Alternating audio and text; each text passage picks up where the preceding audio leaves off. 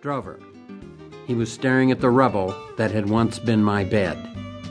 We rioted against injustice and neglect and intolerable conditions, but I thought.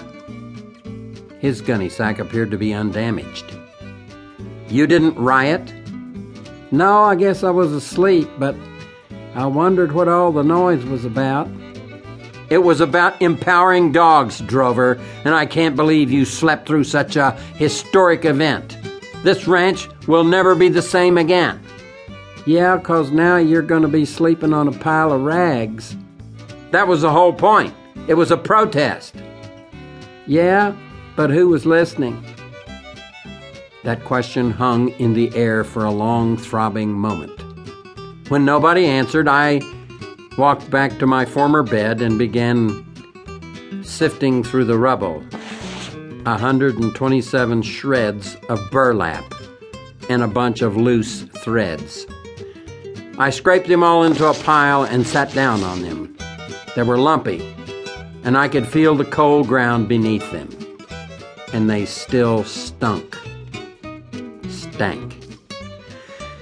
Drover, it's possible that I acted in haste. Or to come at it from a slightly different angle, you shouldn't have allowed me to do this. I was asleep. Exactly, and that's my whole point. At the very moment when I needed you most, you abandoned me. But I'll try to forget about it. Thanks. Once we swap beds. Forget that.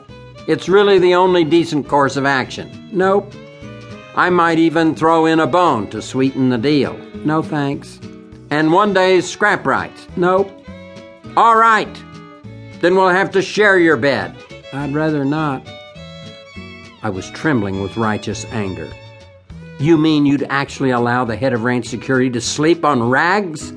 Is that the kind of friend you've turned out to be? He thought about that and grinned. Yep. For a moment, I was speechless. Then keep your stinking bed and see if I care. I have plenty of friends, and they would be honored to share their beds with me. That's nice. Traitor! I whirled around and stormed out of the office.